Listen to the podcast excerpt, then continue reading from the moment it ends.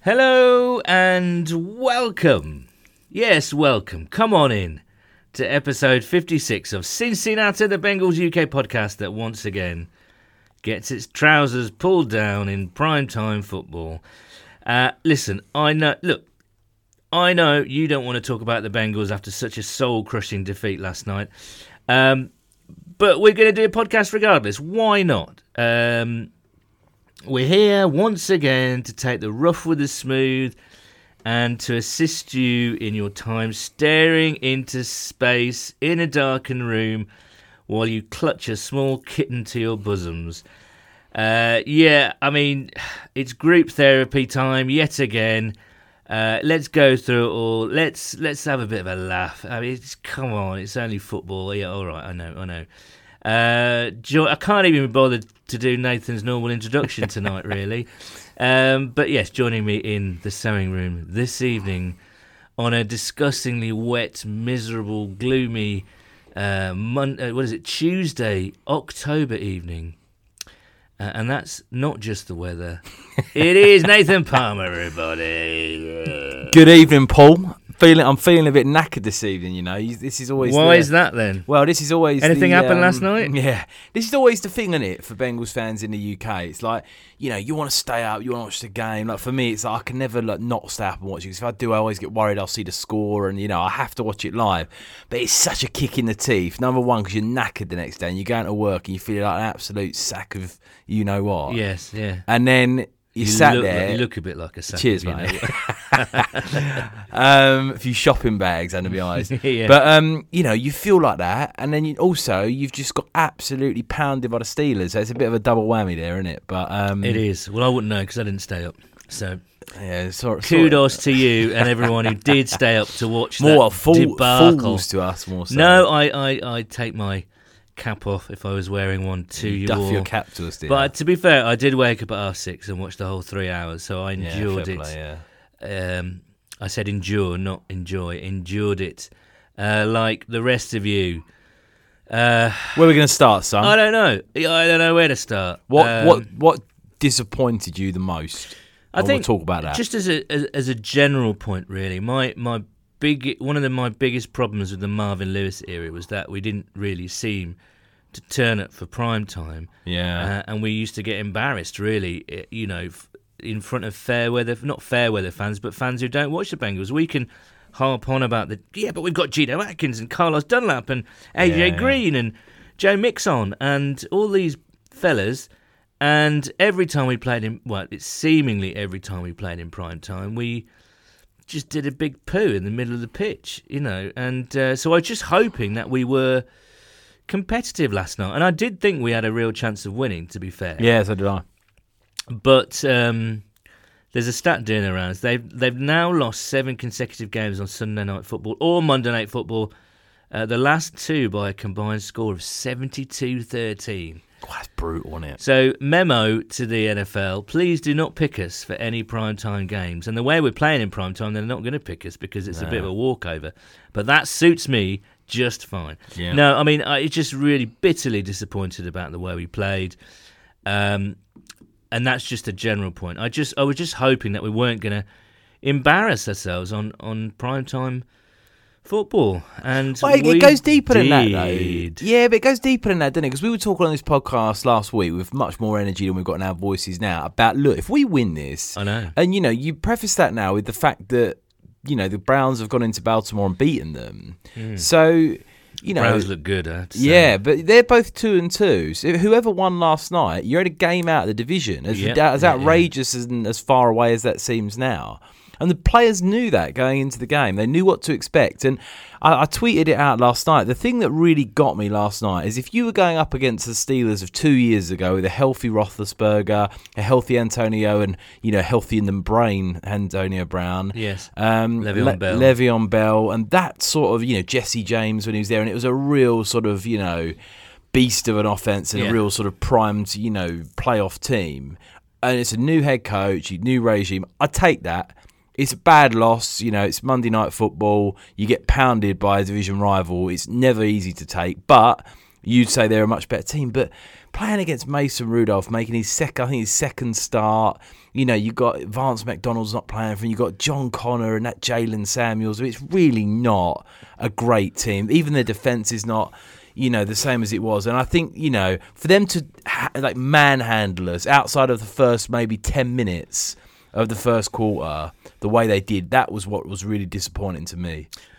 Uh, yeah, it was disappointing, and I agree. They were there for the taking. And I, do you know what though? I watched it first. I thought, oh, it's not quite as bad as I thought it was going to be. Um, we created some chances. Uh, we definitely created some chances. We were down in the red zone a couple of times. Yeah. Some good defensive play. Yeah. And I thought, you know, we could have gone in at half time, even leading that game 14 Yeah, 10 agreed. or something like that. and I thought, yeah. okay, well, it's not. It was a bit like Buffalo, although I thought we were playing better than offensively than we did against Buffalo. Dalton was, was finding a few passes, Mixon had a few runs. It was looking okay. But of course, there was one thing that was holding us back, and that was the offensive line. You know, Yeah, yeah. that, that sack fumble. See, I thought the offensive line played a cracking game last night. Did you? did you? Were you I delirious? thought, I thought they were playing cracking, mate. Eight sacks Andy Dalton took last night. Eight That's a sacks record. and 12 hits. I mean, if you're Dalton, you ain't getting out of bed today, are you? Do you know, Nathan? Uh, the offensive line is allowed 19 sacks and is on pace to surrender 76 this year, which would shatter the franchise record of 53 set in 1993 and 1998. And yes, they were the 90s, the, the, the Mordor years. Yeah. Do you reckon, right? If you stood up, right? I'm being this is this is the, a bit No, I inject a bit of humour here into the Yeah. podcast, right? So called humour. If you stood up in full pads with Yes. a ball Yes, and you got sacked Yes. 73 times in a row, yes. do you think it'd kill you? Do you think you'd have internal bleeding, you'd die? What, like one play after the other? you get a couple, they sack you again. Well, that's kind of what's happening to, to Dalton at the moment. So watch out for internal bleeding, Andy. Uh, isn't that Dr. Palmer's? Uh, But do you reckon that you, because you're what about five eight? You know, you, you're a reasonable size guy. But if you got hit seventy three times, yes, yeah. in a row by NFL caliber linemen and linebackers, you think you would die? Depends. Depends die. what kind of hit. It was a bull rush. It was coming straight out. But of course, the NFL now kind of Yeah, help out, don't they? They don't allow big hits. Probably only get maybe ten big hits. All right, I'll get away with a broken shin. I reckon. I reckon you'd be in hospital for about a month. But yeah, I don't know. I mean, I'm going to mitigate this because there's a lot of rage and anger, which of course we'll get to a bit later. and another thing that we'll get to a bit later, we do have a special guest today. Here's a clue. Quite literally, he's a baby. He's a Ben baby. Uh, that's not being disrespectful. We're just trying to loosen the mood as much as we can today. Um, ben, actually, the, obviously the ESPN beat writer for the Bengals, um, joined me earlier as he was driving back from Pittsburgh. And what a lovely, lovely man. So you'll hear from Ben uh, a little bit later. But yeah, you know what? He got, he's. Uh, going to give you a bit of a a headline from that chat. He, he quite rightly says Andre Smith was not brought in to this team to start. oh, no, absolutely not. You know, we didn't know that Jonah will. Yeah, there's a lot of people screaming for the pack that we should have taken Cody Ford in the second round. We should have traded up and got Cody Ford and all this and all that. Uh, but the fact is, we did draft a, a left tackle, and he went down injured for the pretty much what you would expect the whole season. No one expected that. No one expected Cordy Glenn to have concussion for coming up to two months, which suggests something a little bit more serious. Although apparently he's practicing. You know, that could have been a really decent left-hand side of a line. Now, what you can criticise them about is keeping Bobby Hart. Yeah. Uh, but they, you know, Andre Smith wasn't brought in to start, and he's starting. And John Jerry wasn't b- brought in to start, and he's now kind of getting some reps. So it's not a complete offensive line. We knew we knew that really. Um, Michael Jordan, bless him, does not look ready at all. No. Uh, I don't quite understand the decision of starting Billy Price. Sorry, starting him over Billy Price because Billy Price played uh, pretty well last week. I thought. So there are some things that you can point your finger at internally and decision-wise, um, but also you can mitigate this really atrocious offensive line play because those tackers were just getting beat. You know, in the second half, pretty much every single play. Do you know what? I, th- I read I read on Twitter. I can't remember who it was that said it, but I thought it was an interesting point, and I think it's right. I think Dalton's nuts gone. He's had about three years now, or two and a half years of just being on the run, the geezer. Do you know what I mean? He, st- he slips back into the pocket and he's on the run, or he's getting hit, or he's got someone behind him, or Yeah. he's got a fumble behind him. And you know, I always think Dalton's slightly more, mo- you know, he's a more mobile guy than he plays on the field. Sometimes I'd like to see him maybe try and run for first downs a little bit more and put himself out there, but. He is just, you know, when that confidence goes, Yeah, you're in yeah. that pocket, and you're you, you've got that clock in your mind that's going off, like you need to get out of here. Yeah. You know, if you can't see on your blind side a blocker coming around, you're trying to scan down the field, being like, "Where's Tyler Boyd? Where's John Ross, etc."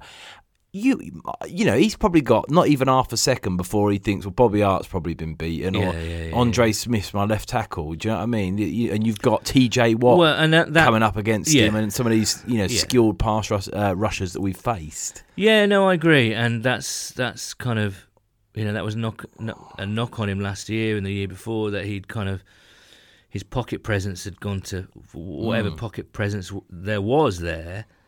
That had completely gone because he was sort of seeing ghosts, really. Yeah, yeah. And you can again, you can't really blame him for that. No, not at all. Because that line's not just been bad this year; it was terrible last year. And I would argue it was pretty poor the year before that. It's not.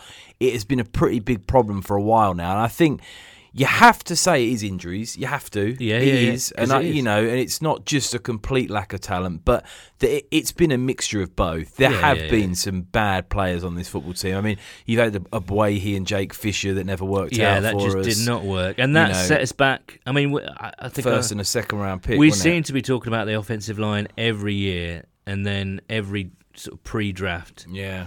And they actually went out and got a left tackle this year. So It's also a bad free agent signing zone, you know, for the on the offensive line. Uh, you know, we're bringing people like Eric Winston in back in the day, like three or four. But years again, ago, a and it's just- backup, a backup, an yeah, but that's the problem, backup. though, isn't it? But they're, like- they're, we're not bringing in starting caliber players. You're letting starting caliber players go, like Yeah. Whitworth and Zeitler, and then it puts so much pressure to bring in these rookies. Which I think I, to not do. bitter about the Zeitler thing, just because I don't think they, you know, not a lot of teams would have matched that price. But Yeah.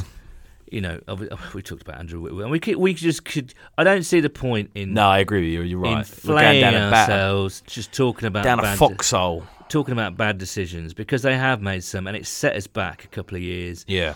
And of course, when they do draft a potential starting left tackle for the next decade, he goes down injured. So Yeah. it, I don't think they can be accused of not trying to fix the problem because they went out and traded for Cordy Glenn last year as well. Um, but it, It know. needs a lot, though, doesn't it? it's not just the offensive line though. No, no, no. It really isn't. Let's get off the offensive line then. Yeah, because we all we all I mean we all watched it. We all saw how bad they were. Um, I've got big concerns about the defense as well. Mm. This five-two formation's not working at all because you could see. I mean, the Steelers again. I, I just before you came in, I watched uh, uh, Dan Hoard and Dave Lapham's little vlog sort of video thing on the Bengals.com. And Lapham said it quite right. They were doing a lot of things that they've not done all Hundred season. Wildcats, sweeps. Wildcats, yeah, these yeah. crazy sort of sh- little shovel passes and sweeps that were causing all kinds of confusion. And we all know how bad the Bengals are on the edges. This is where teams are going to attack them. Yeah, it's, it's in the clever. That's, that's good coaching for you, right there. That's there. good game planning and good coaching. And you know you have to give them their due. They execute it really well, and they just kept doing it. Yeah, You know how many times did, did James Conner and uh, you mentioned Samuels as well? They were using him really creatively. he's. I've got uh, Jaylen Samuels on my fantasy football team as a how many and- points did he rack up last night? He didn't score, did he? But I think he got about fifteen. Yeah. something. Like, he got a lot. Yeah, but he he's like one of those players. The first three weeks of the season, I'm sitting there, you know, big league, you know, just picking up these back, like backups, hoping they get into the starting lineup. He's done nothing the whole year. Yeah. He's not been involved in that offense at all, and they just plug him in last night, and he, you know, he's tearing through. It's very clever by Pittsburgh. I think Mike Yeah, Tomlin. I- I hate him. I Yeah, can't stand the geezer. I can't stand the Steelers. But you've got to give credit. They really do turn up. They've got a lot of bottle about them. And they and they also you mentioned Mason Rudolph. They didn't ask him to do anything No. too crazy. I No, mean, he no, did did extend a few plays and he played well, but I mean, he was just dumping it off you know, Five yards, five yard yards, passes behind the line know, of scrimmage. yeah. Absolutely, and and of course that's where the Bengals' weakness is. Those line, there's two linebackers there. Yeah, you're not asking him to throw 20 yard, 25 No, yard. and when he did, when he did 12. throw a long pass for a touchdown, that was a complete balls up by yeah, Dre, he's wide open. Yeah, and he was wide open. But for the most part, he was just checking it down. At one point, I think he was 17 of 18 for like 180 yards. So they weren't thinking, asking him to do a lot. No. They were just kind of, you know, they were again identifying a weakness and and game planning to exploit it. And That's you know, concerning, though, isn't it? It's concerning that we can't stop it because it was, as I say, it was just being repeated over and over and over again. I think they Anarumo is going to have to ditch this five-two formation hmm. and go for a more traditional four-three. Start Germaine Pratt, you know, in amongst Preston Brown and Nick Vigil. But that that's the other area of the team that before the season, I think every fan, if you said to them where where are the areas of concern, Yeah, the But we've said line. the offensive line, but it's also and all the linebacker. linebacker. And and look what happens. Look mm. what is happening. They're, Yeah. people are just targeting those areas. yeah, every single week, and it's and we just can't stop it. Now, there's a question: Is it scheme, or is it just the players aren't good enough? You know, we only had two real pass rushers out there last night, Geno and, and Carlos. Carl Lawson needs to come back quickly. yeah, and um, And Glasgow as well. Glasgow as well. Yeah, So we're already thin on the defensive line, but I don't know. It's worrying that they just can't stop.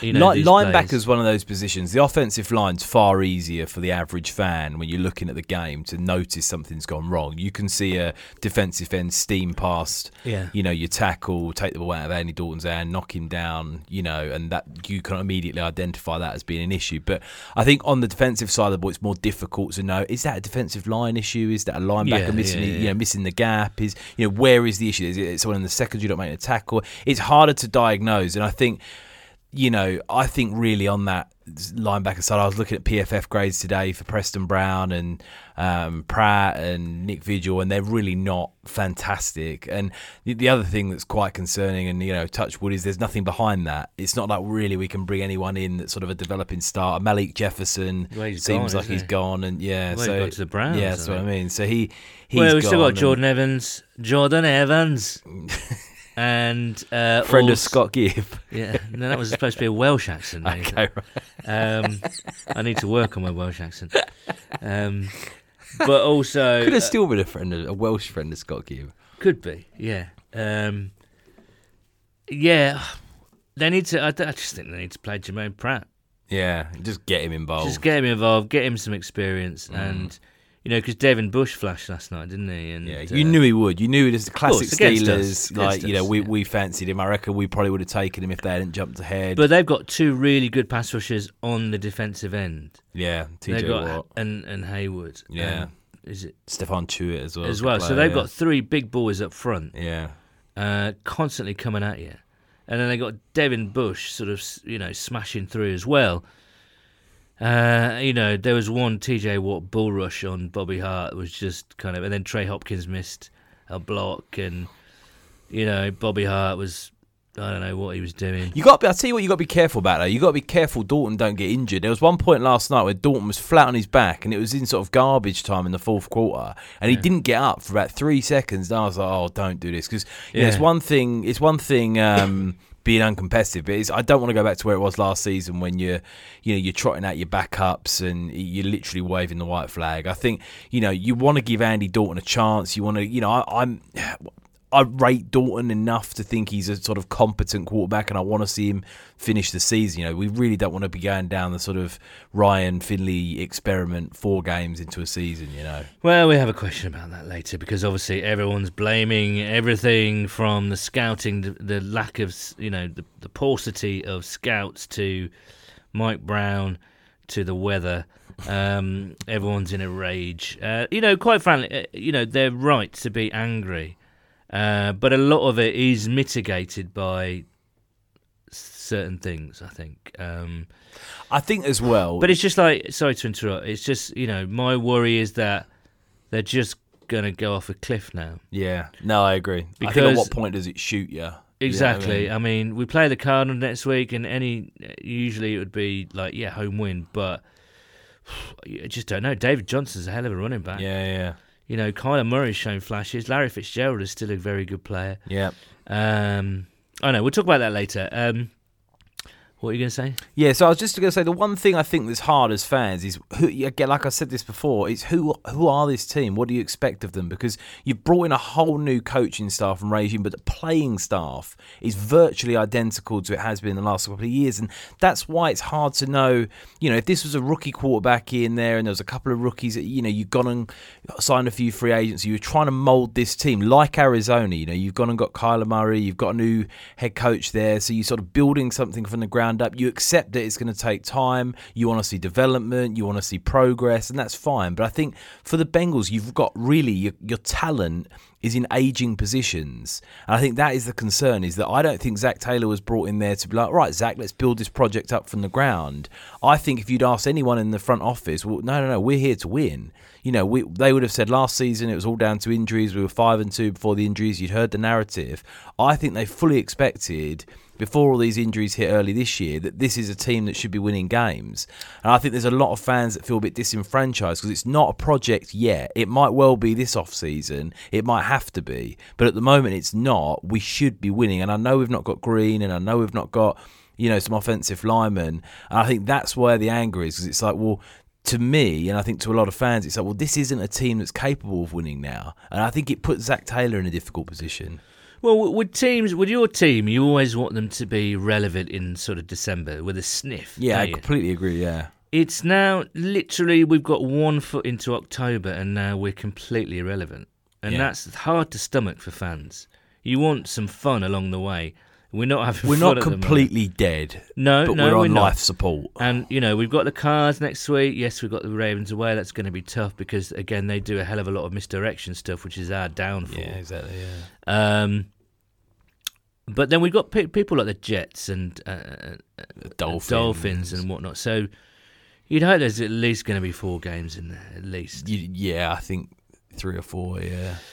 Goodness me. But the thing is with me is the, t- the teams that beat us, uh, like the Steelers' offense last night, with all these kind of little shovel passes on, on jet sweeps and yeah, little dump offs and bits of misdirection. The the 49ers are fantastic at doing all that kind of stuff.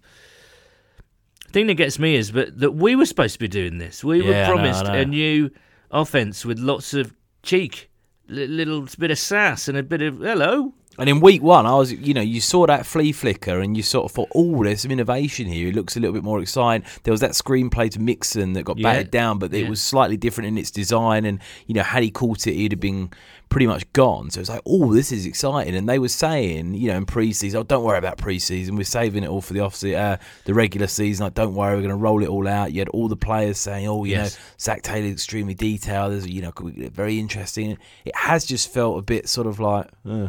Yeah, it's like, oh, it's not looked, you know. It look, now again, uh, actually no. Let's bring in let's bring in Ben Baby, shall we? So here's our special guest. Cincinnati. Okay, joining us now. I don't know where he is in the country. I, I think he's driving back from Pittsburgh to Cincinnati. It's his first time on Cincinnati. Probably a big moment for him. It's Ben Baby, ESPN's beat reporter. Ben, welcome to Cincinnati. Hey, thank you for having me. It's a uh, it's good to have some company on this on this drive back from uh, from Pittsburgh uh, back over to Ohio. So uh, no, it's, it's it's it's good to be on. So how how long is the drive from Pittsburgh to Ohio, and how long have you got left to go?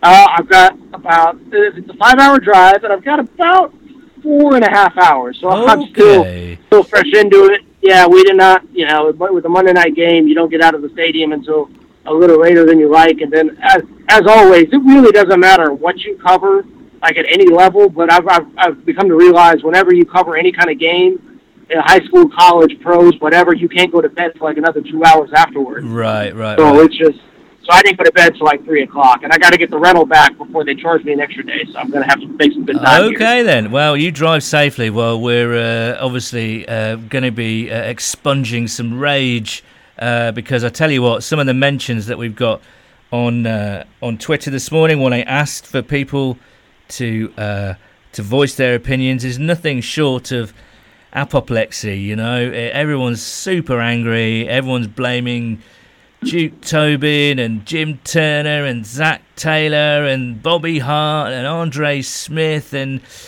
Uncle Tom Cobley. Every, anyone that they can think of, they're blaming at the moment. You know, which is natural. It was a terrible, terrible performance. Was it as bad in the stadium as it looked to us on the televisions four and a half thousand miles away? Oh, without a doubt, it definitely looked that bad. I mean, you could, you, I mean, it, it looked as bad as it felt as bad as the San Francisco game, and just, you know, it, it, it's they never, everything kind of snowballed after the beginning, and you know, I'm beginning to wonder if because this team hasn't won in so long, you know, once things don't really start going their way, they all just start going, oh no, here we go again, and you know, I think once you have that Eifert drop in the end zone, and Eifert hasn't been a player. I think he, is, you know, ESPN Stats and Info said that Eifert hadn't had a drop since like 2015 right, or something right. like that. And I mean, he has. I mean, I think it was only 21 games because he hasn't really been on the field that much. Uh, but you know, so that happens, and then everything just snowballs. And um, you know, I think you know, unfortunately for the fans, I think you're having to come to grips with the reality that this team is going to be as bad, if not worse, than anybody imagined um, and it is the worst case scenario that everybody thought at the beginning of the year because, I mean, the roster that, that the Bengals are looking at right now, I mean, you just have so many holes, and, and the holes right now are so gaping that, you know, it's going to be a problem for between now and the rest of the season. Okay, I'm glad we got you on, Ben. You're another beacon of positivity, aren't you? but yeah, I mean, I think it was evident from everyone watching last night that, you know, the offensive line was just getting overwhelmed. Um, but do, I mean, is this something that we sh- we really should have expected? You know, you Andre Smith at left tackle, Bobby Hart at right tackle, a rookie Michael Jordan at left guard. Um, you know, uh, should we have expected this level from the offensive line from the get go? I think I, it's hard to say. I, I think now, in hindsight, obviously the answer is yes. Um, you know, it's fascinating. I this is my I guess now fourth season covering Jim Turner. So I covered. Oh, lucky previously you. I worked out. I know. Well, I you know it's funny. I covered um, you know I covered Texas A and M uh, at the Dallas Morning News where, where Jim Turner was at from 16 to 18. Um, you know, and, and you know it's funny enough. Whenever the the training camp started, I saw a bunch of just hodgepodge offensive line combinations, and I said this is exactly what Turner did at A and M. Spent the first couple of weeks kind of milling around trying to figure out what he wanted the line to look like, and finally he figured out something what he wanted on the left side.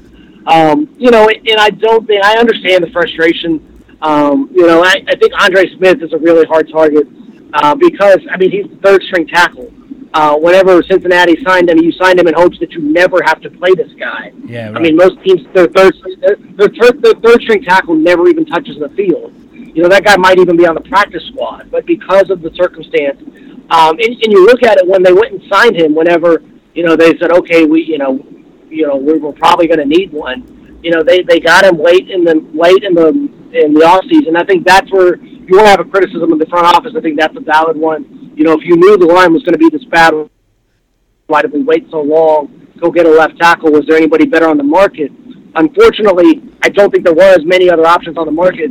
Um, you know, you're, you're you you know Andre Smith was actually scheduled to go. He was on his way to New York for a workout with the Giants whenever weather canceled all the flights in. So he went back home to Birmingham in Alabama and then got a call. I think it was like 30 minutes after he got home that hey, Cincinnati wants you back for a workout. Yeah. So other so there was a market for Andre Smith. I think the real problem is you're seeing across all levels of football. Um, you know, especially you know where I'm coming from, the state of Texas. Um, you know, there's not a lot of tackles that are good anymore. I think that's really the problem that you're seeing. It's it's matriculated all the way up to the NFL. You know, at the college level. You know, it's funny. Just I think the people most mad at Jim Turner right now are those in Cincinnati and then those in College Station, where Texas A&M is at, uh, because their offensive line looks miserable. And oddly enough, they might have the worst tackle combination in the in all of college football. So we're um, seeing repeated. So I don't repeated patterns from Jim Turner then. Yeah, honestly, I don't know. I, I, I wonder if that's not. I, I, I honestly think I was walking out. I was talking to Richard Skinner from uh, who's on the beat and who covers it for Local 12, and I said, you know, I wonder if there's not something there. Like I understand, like you know, you you get what you're inherited, but you know, at some point you go, oh, you know, are we not, you know, are is Turner making the right evaluations? And you know, and I thought that there was some criticism. I mean, we could have like a 20 minute podcast alone on Jim Turner, so I'll spare you on that. Uh, but you know, I'm going to hold you, to that, Ben. I am going to hold you to that one day, Ben. Honestly. right, right. And so I, I and so I, I thought, you know, maybe there was, um, I thought there were some criticisms to be had of Turner even before the 2018 season, his last season at A&M. Um, but you know, it's like I said, we can go on and on, but I won't. But there are other problems. I think the linebacking play is honestly and frankly the, the bigger question because you know you're going to get Jonah Williams back at some point. He's going to be your starting left tackle. Yeah. Um, you know, maybe if Cordy Glenn's good enough, you know, you maybe can say, well, why don't we throw him out at right if Bobby Hart's not cutting it? Uh, but really, you know, going back, Bobby Hart, I mean, he's been the issue, but um, I mean, there's, there's just that whole line in general. I just don't know. I mean, you just got so many holes to fill that it's it's really hard to say it's just this one guy. Mm. It's just really pronounced at tackle because those are where your edge rushers are going to be coming from. Yeah. Um, you know, and so you know, it's it's, it's really difficult. Like it's going to be pronounced, but you know, this team by and large, I think the four games, it's it's undeniable that there's so many things that need to be addressed and you know, honestly, that's going to fall on Duke Tobin in the front office to, to go, okay, you know, how do we get this better and get this better quickly because of how bad it looks. You mentioned the linebackers there, and the defense is causing some concern because teams just, after the Seattle game, you know, teams just seem to know how to pick us off just really, really easily now. It's, it's just looking too easy for opposing offenses just to kind of move the ball up and down the field at will at the moment. Yeah, and and as we all know, you know the Bengals had one of the worst defenses uh, in the NFL last year. They weren't the worst uh, because I think the metric to use is yards per play, um, and they were not. I don't. I don't believe they were dead last in the league last year. I could be wrong. I know the total yardage, obviously, they were there, but the problem was they were just on the field so much, which is why the total yards were so high. Um, so, you know, the Bengals this year, I think it's very clear, you know, what Lou Anarumo is trying to do is scheme around the lack of linebacker play. And, you know, God bless Nick Vigil and Preston Brown, but, uh, you know, they just, it, right now the game plan is, is pretty simple. If you're an opposing opposing team, you just have to, you know, go and attack the middle of the field. You know, they're playing basically a 5-2 defensive scheme, you know, with, with Sam Hubbard and, and Carlos Dunlap on the edges. And, and playing, playing five defensive linemen, and, and you're bringing Shawn Williams out of his safety position up top, bringing him into the box, maybe a little closer than you'd like to, you know, mask kind of the deficiencies. And, you know, as we saw starting with San Francisco, you want to try to make those linebackers move. You want to try to, you know, cause a lot of, you know, gap problems. And, and they're making, you know, teams are making Cincinnati defend from sideline to sideline. And at the end of the day, it's like a boxer it's like a boxer taking a bunch of body shots, and you're seeing that early. And what it's doing, it's gassing the defense at the end of the game. Yeah. So really, if you're not getting off the field early and you're not winning that time of possession battle, then then you know you're in a tough spot. And I mean, you go back and look at it. Um, you know, I'm still I'm still digesting the game like everybody else.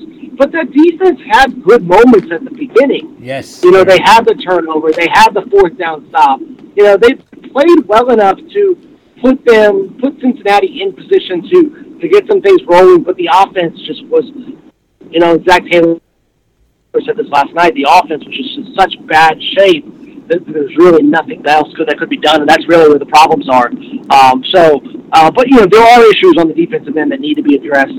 Um, and I, I just don't know when that's going to happen now, and that may just have to be a thing where you wait until the off season. Um, so what mentioned Zac and we and Andy. Andy looked as, as about as depressed in a press conference that I've ever seen uh, in his time in Cincinnati.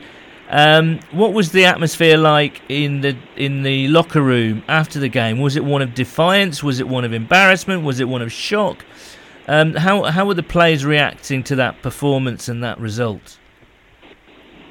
Well, well, normally you can tell how bad a loss is by how quickly everybody clears out, and sure enough, everybody cleared out quickly. But um, you know, you still had you know the guys who talked, you know Tyler Boyd, Dre Kirkpatrick. Um, you know, Joe Mixon. I think everybody. I think embarrassing is probably the word to use. I mean, San Francisco wasn't necessarily. I mean, it was an embarrassing performance, but I, I don't think it was as humiliating. I think as maybe this one. I mean, losing 0 3 to your rivals. Um, you know, nine straight losses since uh, to Pittsburgh, the longest losing streak to, your, to them in, in series history. This is, and they just hit the hundred game mark um, yesterday and they were 0 3. They had a backup quarterback. You had an offense that couldn't really stretch the ball downfield. Yeah. Um, you know, like I, I like I picked the Bengals to win this game because I thought the Steelers were bad. Um, and so I just I don't I, I I think it's just a demoralizing defeat on a lot of different levels and you know, you can now you're really just it's it, you know, I think up until this point you can say, all right, you know, we're still 0 3 we still got a shot at making the playoffs or you know, there's a lot of things, hope that you could tell yourself as a fan. And, you know, in the locker room, I think you could say, hey, we're not as bad as our record. Yeah. Now, there's no denying it. You are as bad as your record.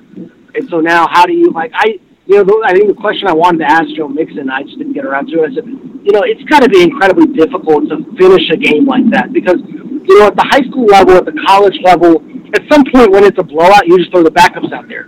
You say, all right, let's go get the second teamers out and you just go let them play. Um, you know, and at that point, you just, you know, you're still running your first team out there, and it's just, it's it's got to be difficult knowing we're just going to line up and take a beating, even though there's going to be nothing to it.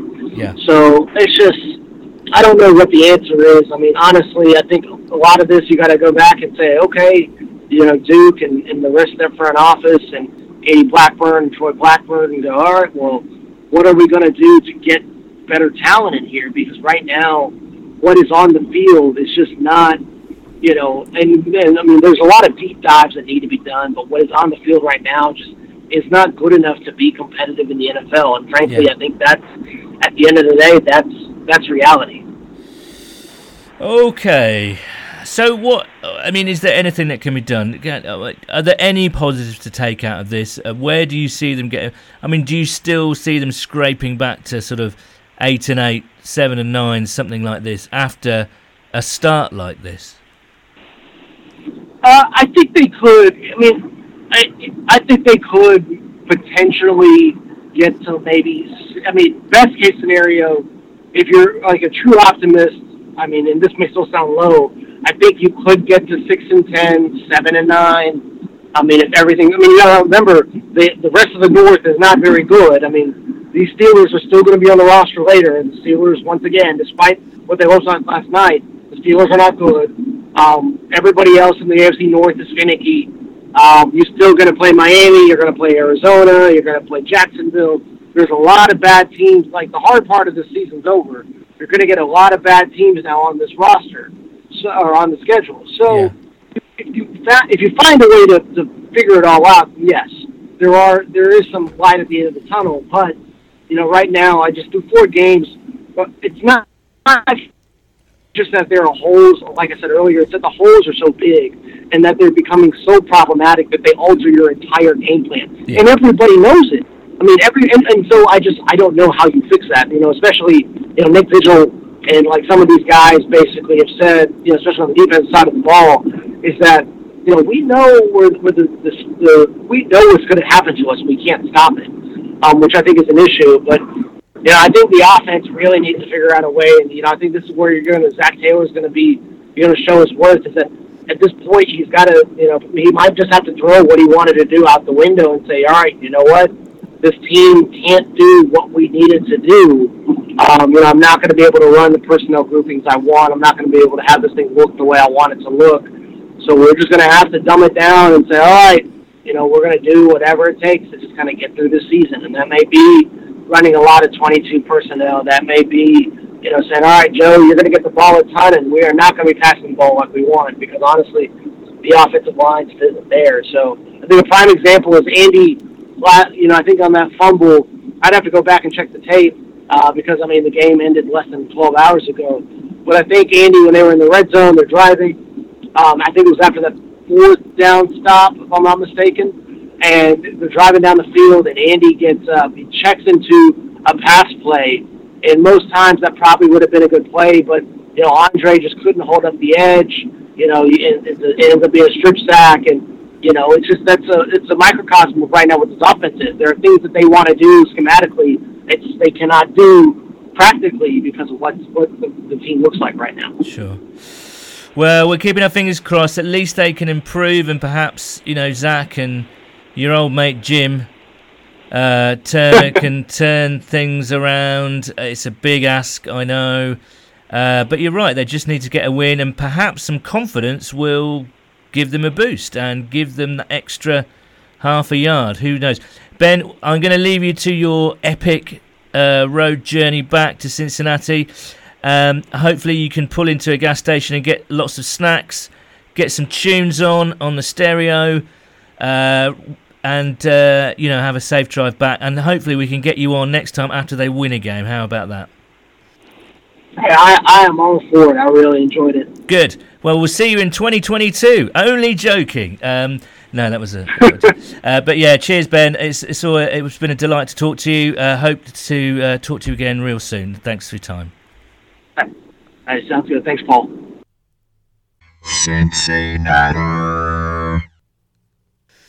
Well, there we go. There's the lovely man they call Ben Baby, and uh, we hope he got home safely. And uh, we had a good drive back. I think he was saying it was four and a half hours to go. So uh, when I was talking to him, but he made a really, really good point that you know Zac Taylor might have to. We talked prior to bringing Ben in about this whole kind of, um, you know, new offense and where is it? And Ben makes a really good point. Maybe the players just aren't good enough. Maybe the players he re- he has realised that they're just not good enough to execute this stuff, and he's had to dial back and dumb everything down completely. It's it's an interesting point, and I don't know whether it's true or not. And it's you know it's quite hard hitting, but uh, I don't know that that uh, I I like the way Zac Taylor talks in in uh, in press conferences. He's very accountable, which is a word he uses quite a lot. Um, I like the way you talk, Sam. I wouldn't fancy you managing the Bengals. all right, yeah, all right. I think you would at this stage, though, wouldn't you? yeah, possibly. Yeah. Um, but yeah, do you know what I mean? I mean, as you say, talking's not everything. Um, If you threw a, a couple of your like eloquent words in there, to you know, if you started like throwing a, some of them words you use on this podcast, you know, did I you think- like some of those words I used with, in the Ben Baby interview? Yeah, I did indeed. Apoplexy. Exactly. That's what I mean. Now, if you start throwing them out in the Bengals team meetings, you're gonna have people their heads are gonna turn. You know, Dre Yeah, Kirkpatrick. the other way, probably. No, no, no. He, Dre's sat there in a corner and he's given up a touchdown. And he's, you know, he's furious. He's not listening. But he, he hears words like that, and his head's going to be turned. You've already got BW Webb on your side, so he's already a convert. I reckon you could be in with a shout, You I reckon? Man, Taylor doesn't win more than two or three games. Yeah. You know, you never know, do Stick you? my CV in. People know, you know, p- you, people know you within the organisation. We've Which had Jeff. Jeff knows you. You know, you got, you know a few people. You've met a few people. Wow. You've interviewed some of the players. Giovani Bernard knows you're good for it. Mate, honestly, I, I think you'd be. I reckon you'd be like eighty to one with the bookies. 80? Okay. You're long, a massive long shot, but like there'd at least be odds on you. I've being- got to get an interview, right? I, I, I think so. Yeah. You'd have to come with me as my offensive coordinator. Yeah. All right. Yeah. I'll Yeah, take that's that. a deal. Yeah. okay. All right. Well, let's let's make Bengals fans assemble. Make it happen. I think some Bengals fans would be up for that. I think it couldn't get any worse at the moment, could it? Uh, right. Okie dokie, John Noki. Um, let's get to our correspondence. And, you know, I must, I must preface this with a warning. There's not a lot of happiness. There's not a lot of skipping through flowery meadows and sunlit fields, prancing about in barefoot. Theresa May style. No, no, not like wheat fields. It's not like a Theresa May scenario. Um, it's it's pure anger. It's like molten lava. Molten lava. This is what this correspondence section is. So I was let's scanning it at work today. I was like, bloody hell. all right, let's get to it. TJ Anderson at Anderson TJ H3. Words you could describe the Beng- this Bengals team for the podcast: inept, sterile, aimless, listless, listless, um, uninspired, impotent, beta male. Wow. I don't know what it's going into a bit of It's not different out opposite gender alpha psychology isn't there. Yeah. Yeah. Brainless, and most of all, this is a team who has no soul, no identity, and no character. Oh, what a brain! Hard words, TJ. That's a thesaurus there, isn't it? I don't know. I don't know about no soul. They're hurting as well, man. They're not.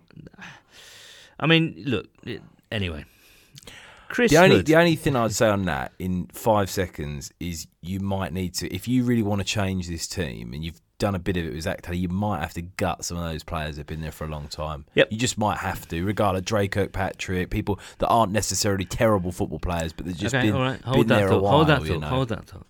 Chris Hood at Houday CP. I've only seen the highlights, and I know our OL is poor, but surely Dalton or the scheme needs to find a way to compensate. There were signs of this at Seattle. What's changed? Why is Dalton so slow throwing and immobile? Was coverage that good? No, because there were seams that Dalton did throw to. But as we alluded to earlier, the line is like, you know, sand at the moment, and you, people just can't, they just can't stop the rush. And then Dalton gets jittery quite naturally. Um, it all starts with that offensive line. You know, if you're jittery and trying to throw the football, you're going to throw it off the mark. It's taking your opportunities as well, because you think Yeah, how that is. different does that game look if Tyler Eifert catches that ball? He has to catch that ball. two hands on the ball, doesn't he? And he's normally sure-handed, Tyler Eifert. But you think you, you get that ball, the defence does a fantastic job turning that ball over deep in Pittsburgh Brandon territory. Wilson. Hello, Brandon Wilson. Yeah, played well, and then you Two know, brilliant uh, plays on that opening yeah, sequence. and uh, you know, you think if you get that touchdown there and you go ahead, it's like, oh, hang on, you know what I Uh-huh. mean? So, But oh, hang on. hang on, son, Um, Dunker Dunker Burning Love at Dastardly Duncan. solid handle. Unfortunately, I do think it's time to blow this thing up. Too many players skating by on we're good or could be good. Sorry, were good or could be good. I'm going to go ahead and say don't extend AJ or Dalton. Cut Kirkpatrick, BJ Webb, I'm not having that, Duncan. Brown, Smith, Hart, Huber. Can't get rid of Hoobs, surely.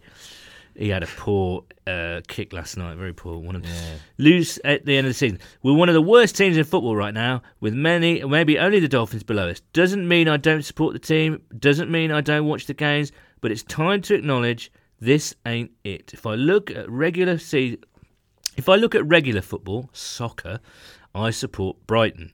I watch their games, I care, but I don't kid myself. I know they're going to be in a relegation scrap. I think it's time we smell the coffee with the Bengals and say that, with any semblance of this current roster, we are going nowhere but to the draft with a very high pick. And of course, you know what? Some people would love that. Some people would say we drastically need a top five pick. Don't get me started on that. No, no, but I'm just saying when Yeah, the draft well, comes yeah, around. Yeah, yeah. Um, I actually think that's a really good point by Duncan. I really do. I think he makes some really good points there. I do think if he's allowed, and that's the key, obviously, if he's allowed to do it, I think I think Zac Taylor will blow this thing up at, at the end of the year if I things don't think it's his choice, though, is it? well, he's it going to will have to be put his Troy foot down. Blackburn and you know Mike Brown and Katie and Duke Tobin. Duke Tobin. That they are really the personnel people. I mean, obviously I thi- I Taylor will have a I say. His, his voice his will be foot down, heard. you know. Um, but you know, I think that's going to be a hard, a hard sell on his part to get exactly what he yeah, wants. yeah. Warrior at Warrior Nate ninety nine. When do you Solid handle. When do you guys see us making a change at quarterback? We've all seen what Dalton can or can't do over the years. I know our other two QBs will have the same line, but if the losses keep coming, why wouldn't the coaches want to want to look at what we have? I think I think there might be a change coming at the end of the season. I think I think this is Dawn's last year. I really do. I don't think anything will save him at this point. Richard Dixon at Lord Rixondale. Solid handle. I am an eternal optimist. I always try and find something positive. So, about last night. Uh, um, well, the uniforms look nice. And just to follow on with that, all at quite severe hook. If we could play to maybe 12 to 16% of how sexy the Colour Rush unis are, then we would be okay. Positive in a way to see how upset a lot of the players were. I guess they still care. And I think they do, honestly. Oliver Almond at Dragonics.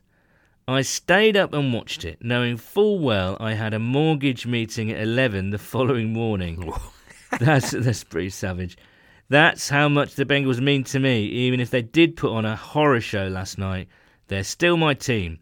Still excited to see what ZT will bring to the team in the end. That's good. But I love that bit of positivity in there. Yeah, and I think we all are, you know, still excited to see what he can do. But at the moment, for for whatever reason, it's not, you know, we're getting the same sort of performance as we were last season, or certainly the end of last season. Yeah.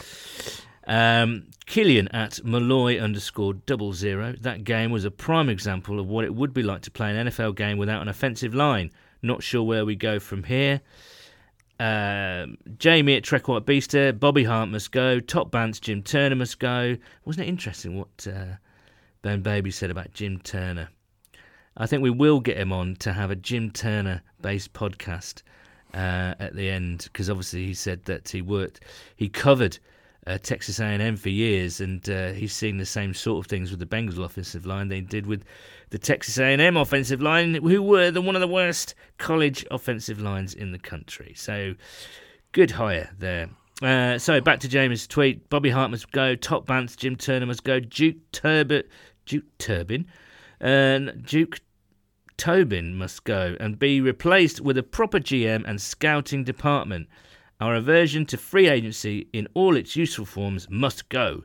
As a franchise, we need to be much more clever with how we build a team. Now, I certainly agree with the last point. We need to be cleverer. We need to be, uh, in some ways, more ruthless. We need to take a a real, not a bomb, but a real sort of you know scalpel and and, and to this team and surgically kind of lop off any gangrenous bits.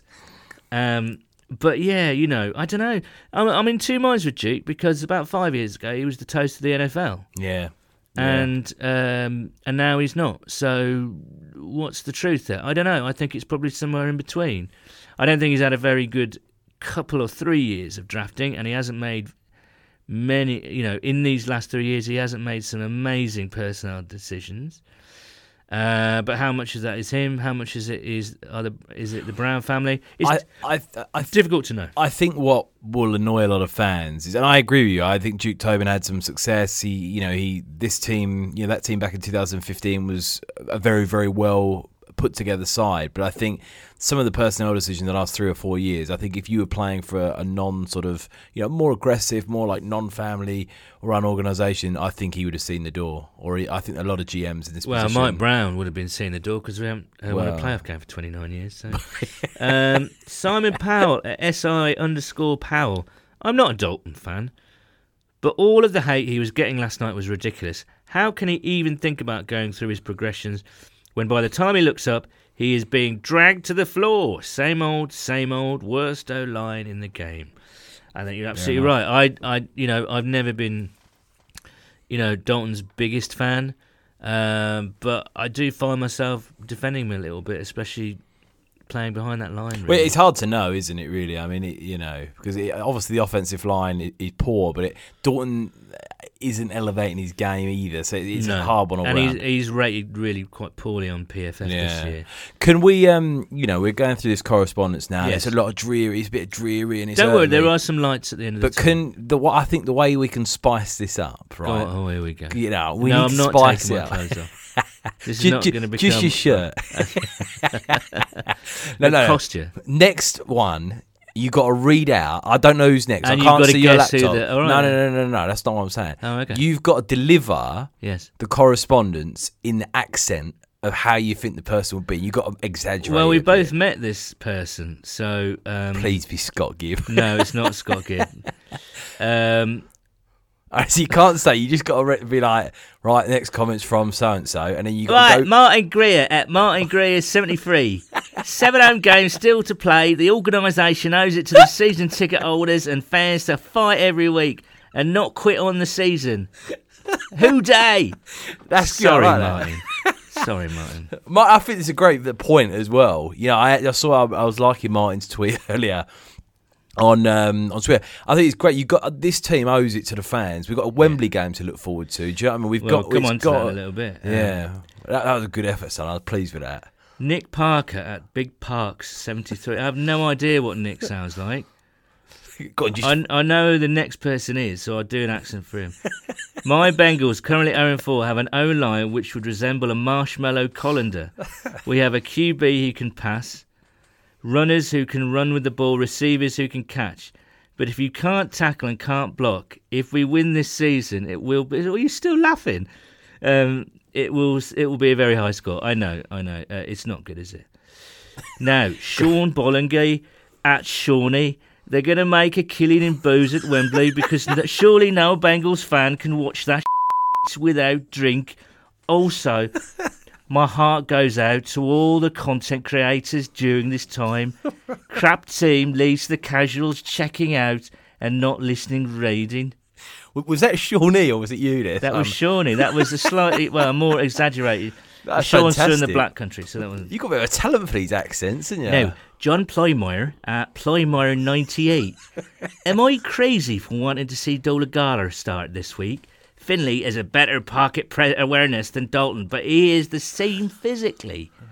Dolegala is a big, strong arm QB, something the Bengals haven't had in years. He's taking up a spot on the 53, so why not? This is Never met. John. Um, so you didn't even. That's the thing. You didn't even. Uh, you know. Dolegala, he's saying. Yeah, I mean, there are calls to get Dalton out of there and see what we've got. It's too early, man. I think, and I like Dolegala. I think he's got something, and he is different to Finley, who is a bit of a carbon copy to Dalton. I think. Um, but He'd get torn apart, wouldn't he? I know Yeah. you don't know that, but like you would imagine Andy Dalton, NFL veteran of what you know, eight, nine, ten years.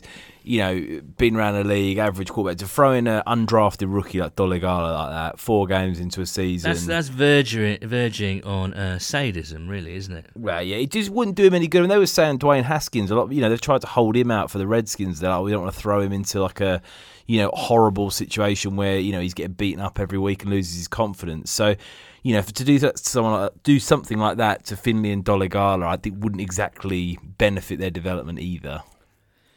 Um, here we go next. Crick and Jules at UK Bruins 88.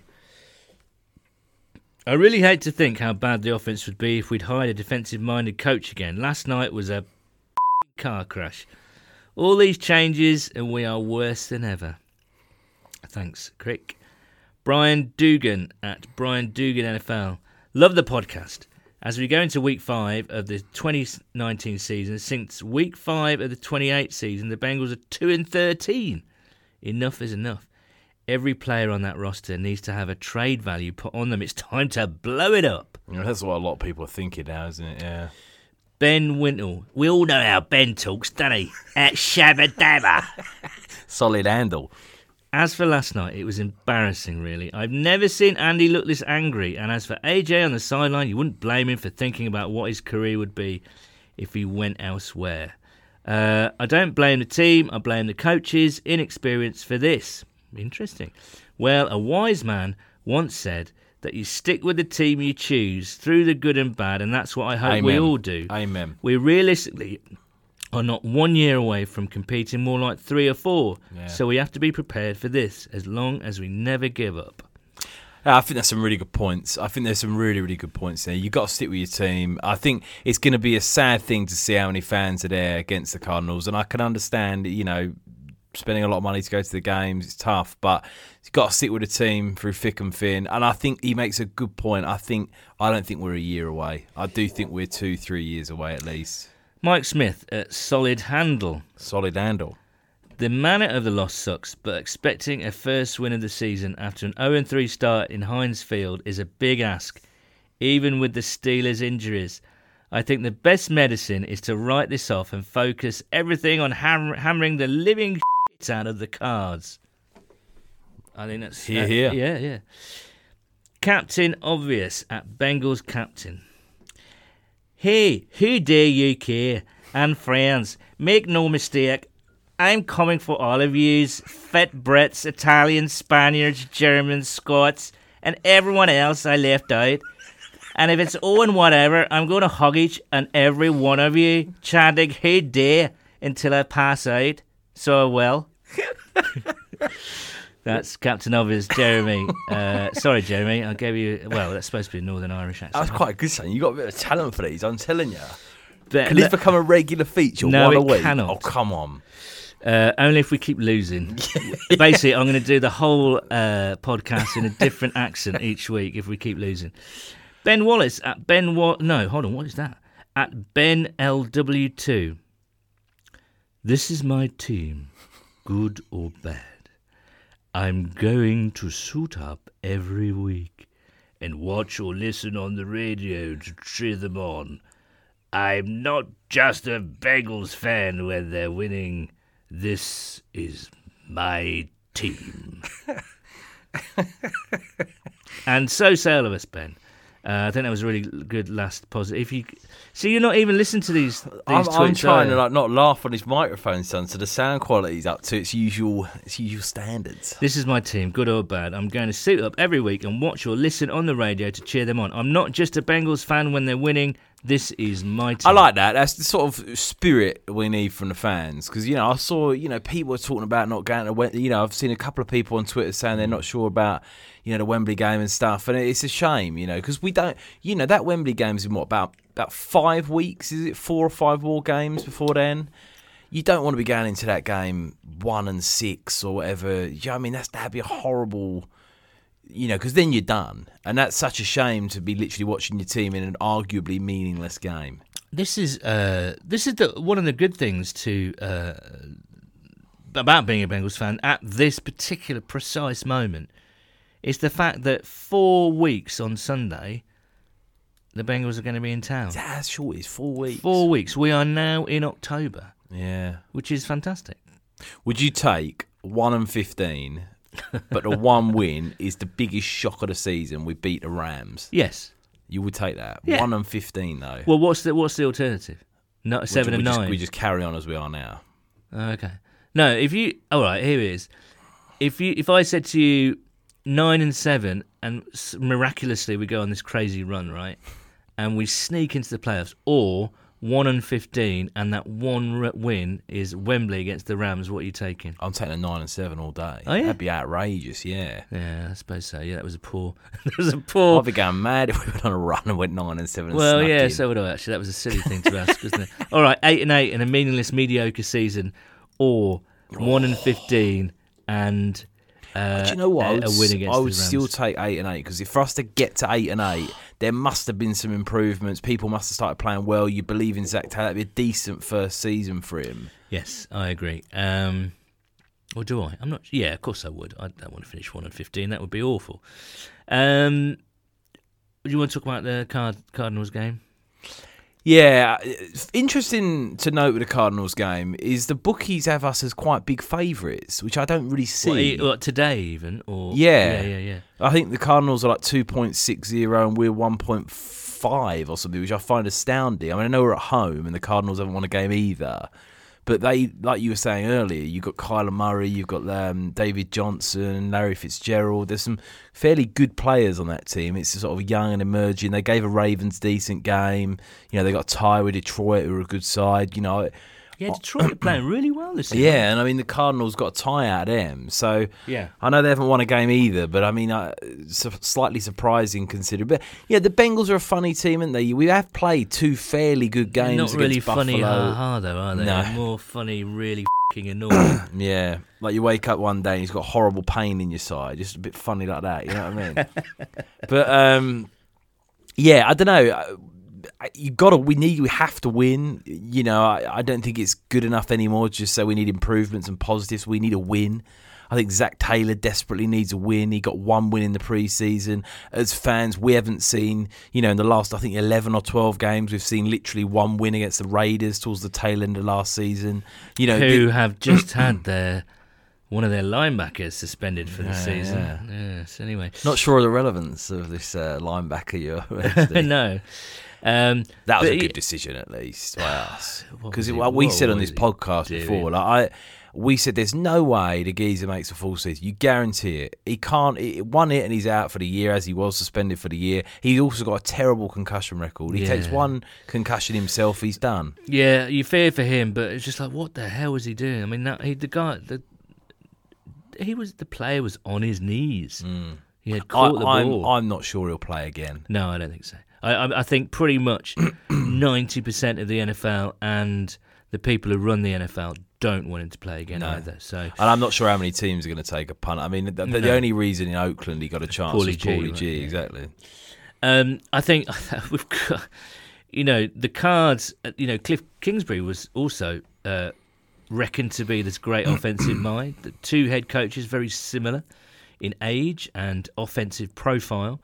Um, what's to say that Kingsbury is not going to attack us the exact same way that Shanahan did against the 49ers and whoever the guy in Pittsburgh whose name I've forgotten, the offensive coordinator. You know, I think there's danger signs all over this, but I, as I said last week, I don't care how we win. I don't care if we give up 600 yards on offense. uh, sorry, on defense.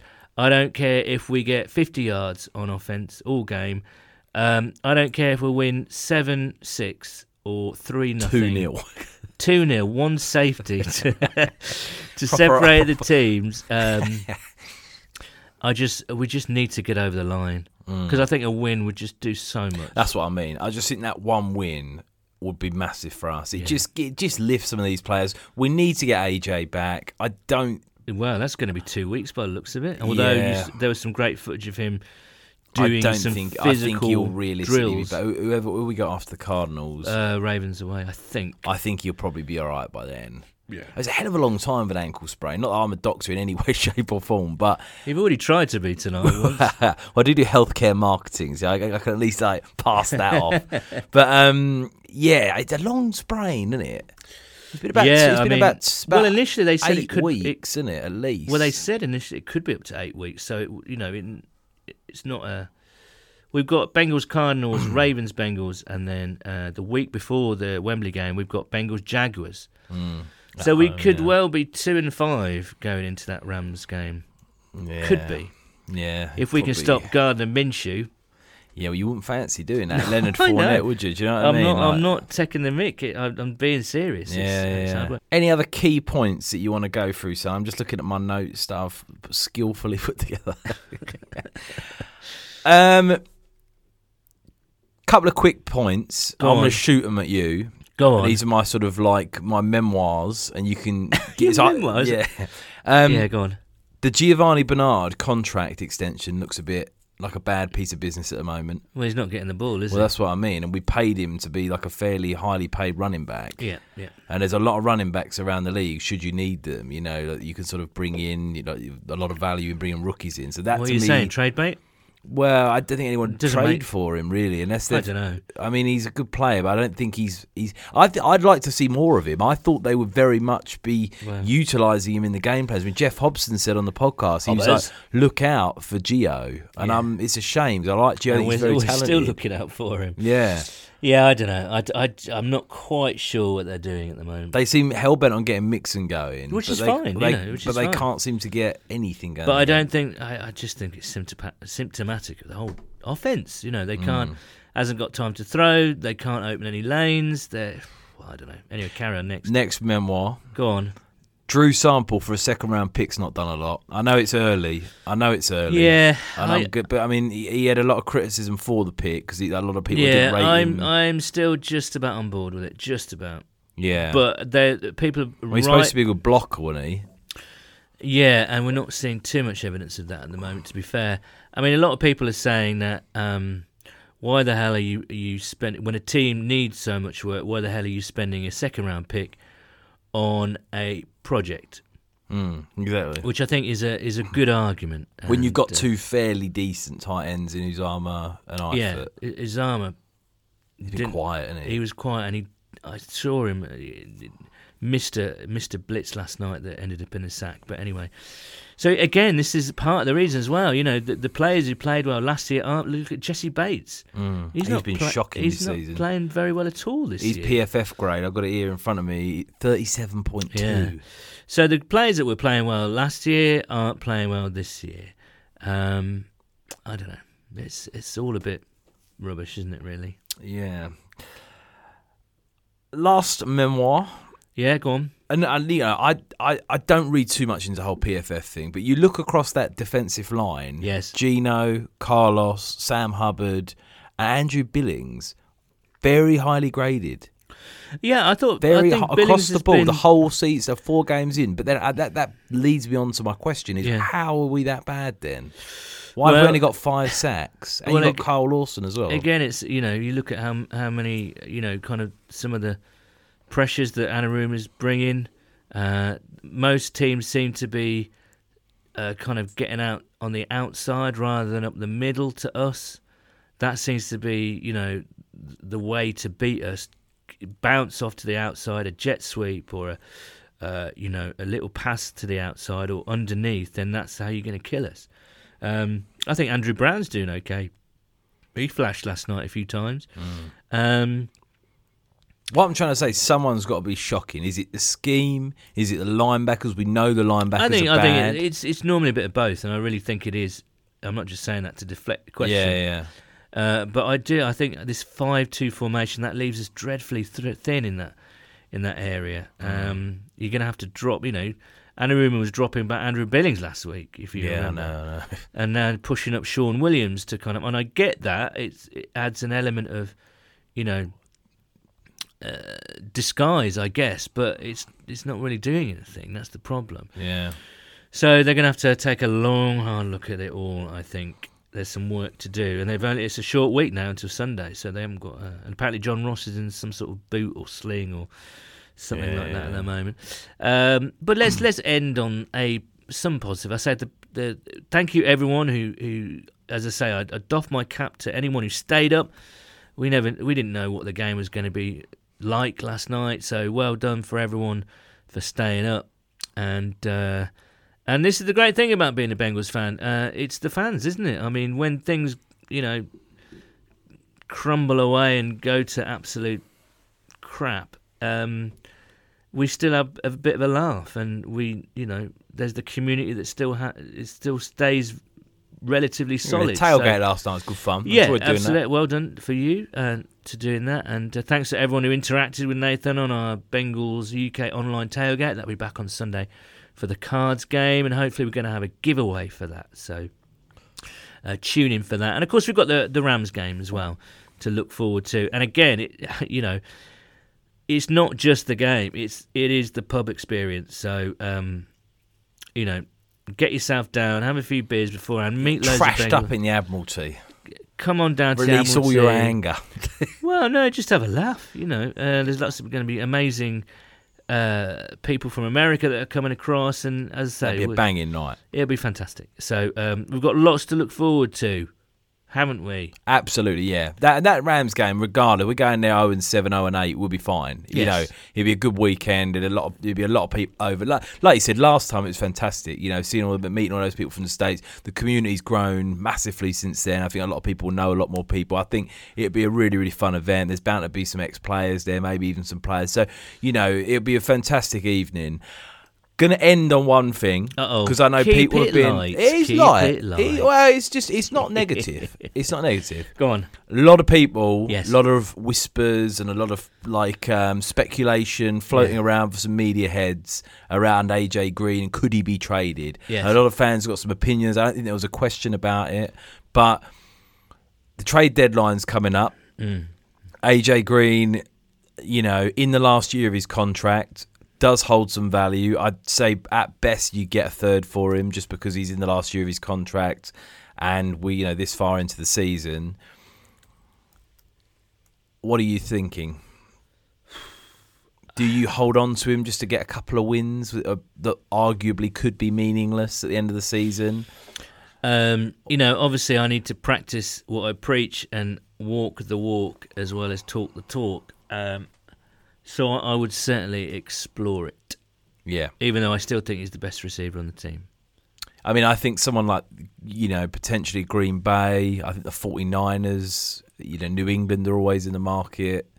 You know, a third round pick, that could, he could be, if healthy, and they know that, you know, he, he could be the piece of so, someone like the 49ers you got to watch out for. They desperately need sort of a good playmaker like that.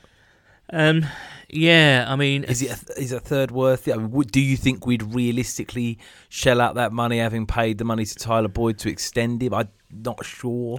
Could we use it in better areas for next season in free agency? I would argue yes. Yeah, I love 100%. AJ. I don't think anyone. And I, and I think that's the argument with Dalton as well. You know, he's coming toward. You know, there is a get out at the end of this season, even though next season is his last year. Hmm.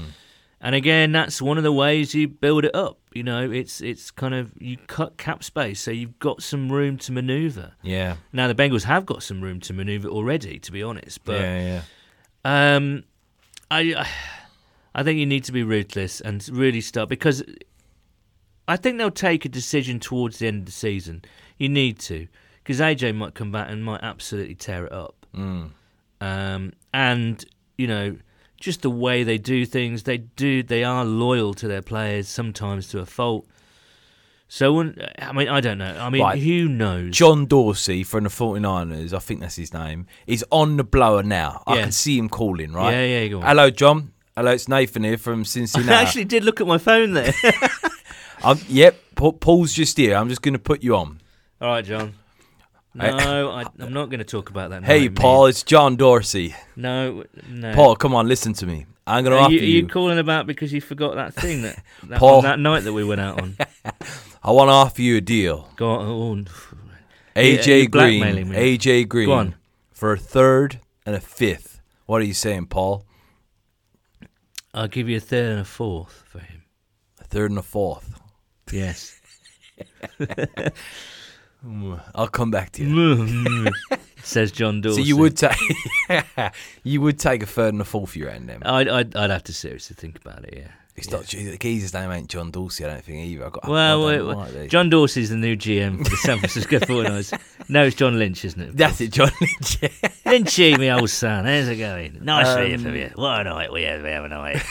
um, yeah, I don't know. I think. I think. so you that take a third and a fourth. I'd. I'd seriously consider it. Yeah, I would. I probably would as well. And you know Which that's is sad. it feels like a mad end of an era, doesn't it? Yeah, but that it, it is sport. Sport is cyclical, not just in terms of form and success and failure. It's also cyclical in terms of players as well, and everyone comes to the end of. You know, it's it's quite unusual for players to stay in what as many players to stay at one team as we have on our roster. You know, Yeah. um, so I don't know. He's a great player. He's a great guy. You know, he's potentially heading to the Hall of Fame, maybe. Um, but I don't know. Uh, he needs to be healthy and he needs to come back and help. But I mean, what what is AJ Green going to do? He can't play left tackle. Yeah. You know, I mean, Dalton needs time to throw to him. And I know that having AJ Green in your lineup, you know, gives defenses headaches just from him being there. Yeah. But Dalton's still going to have time to throw. Yeah. His mind has still got to be, you know, not shell shocked from from kind of too much collateral damage in the in the trenches. You know, Yeah. I don't know. Anyway, I thought you said you wouldn't keep it light for the final. That's thing. all right. I mean, Yeah, it's also okay, all right. pouring rain outside, and I don't want to go home. That's it. Well, that's fair enough. Um, so yeah, thanks for listening. I know it's always a struggle on a uh, the day after a, a terrible uh, defeat like we've just experienced. But uh, so if you are listening, thank you very much, and spread the word. We want more listeners. Um, uh, a huge thank you to Ben Baby, and I will say this: it's a Who Dey from me. and Who Dey from me. Cheers, guys. And it should also be noted that the views and opinions expressed within this podcast do not reflect those of the Cincinnati Bengals organisation.